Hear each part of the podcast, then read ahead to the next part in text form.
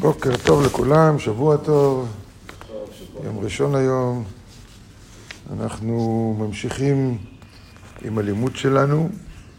פעם שעברה דיברנו על זה שאין רע בלי טוב, אין לך רעה בלי טובה.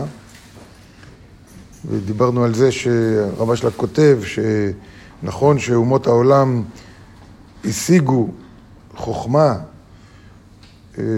שלקחו מהסודות של התורה, וזה גרם לדחיפה גדולה להתפתחות הקדושה. דיברנו על זה קצת.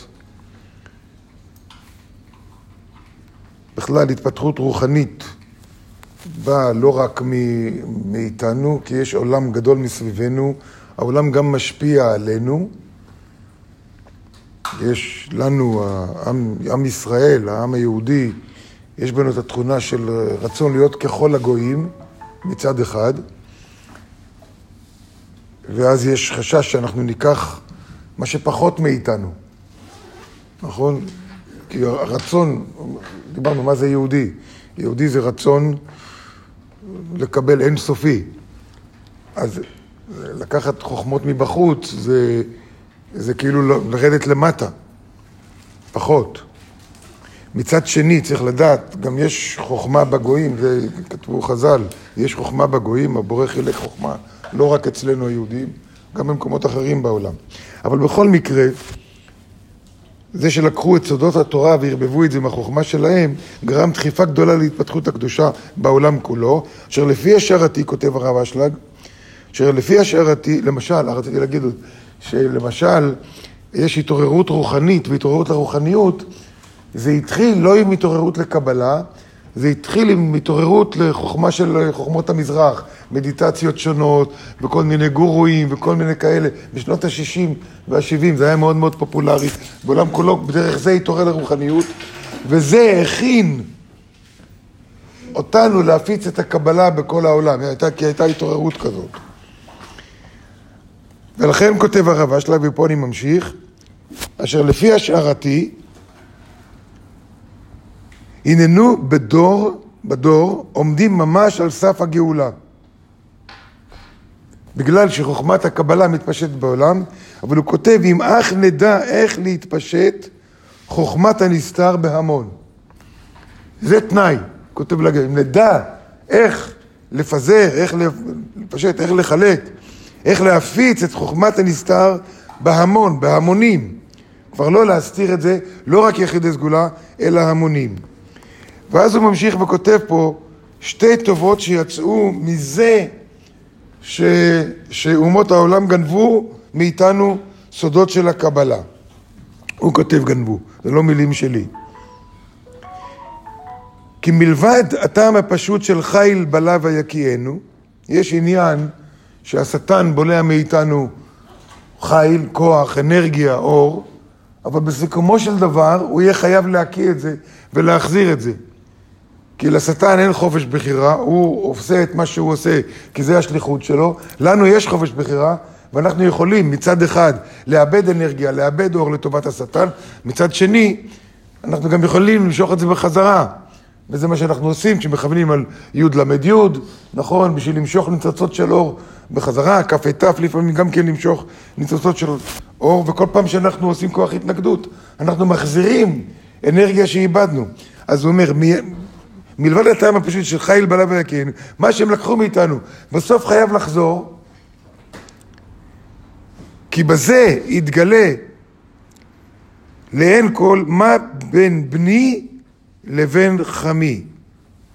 מה בין בני לבין חמי. אני מתעכב פה, כי זה נושא,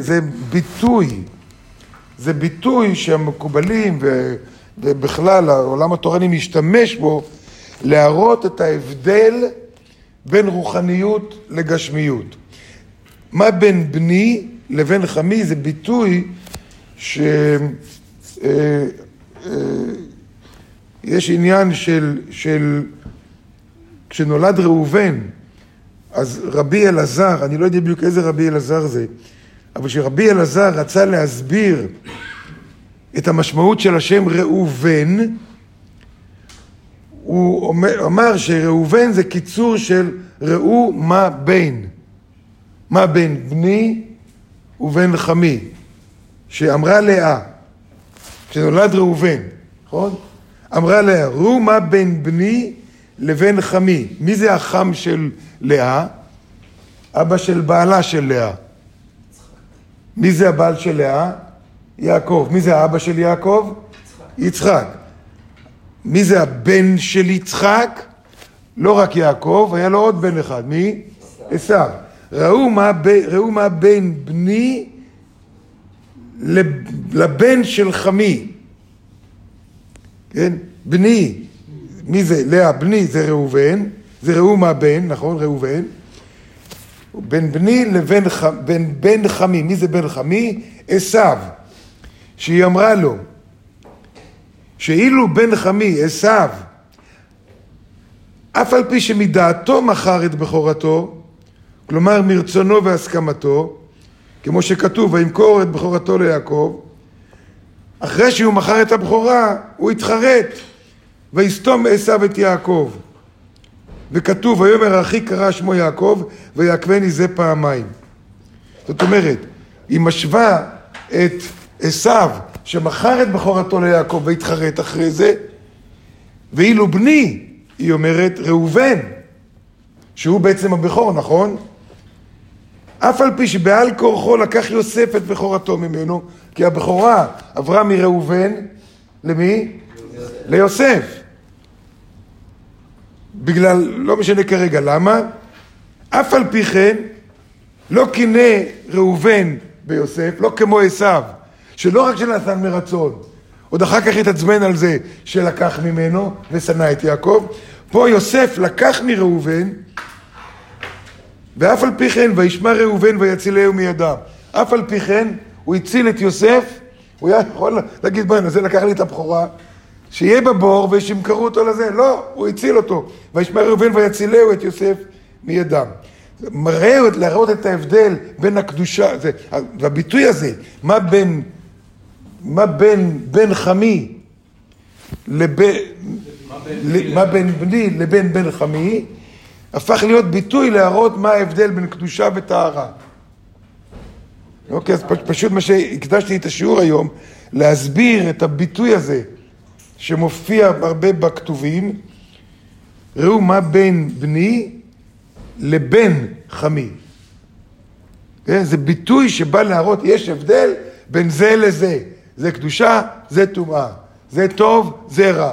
זה עם כוונה נכונה, זה עם כוונה לא נכונה. אז הביטוי הזה, תמצאו אותו בכתובים מדי פעם. תראו מה הם בין בני לבין בין חמי. כן, שזה בריא להגיד, יש הבדל בין ככה ובין ככה. מי שבא עם כוונה טובה, מי שבא עם רצון לקבל לעצמו. ראו מה בין בני לבין חמי.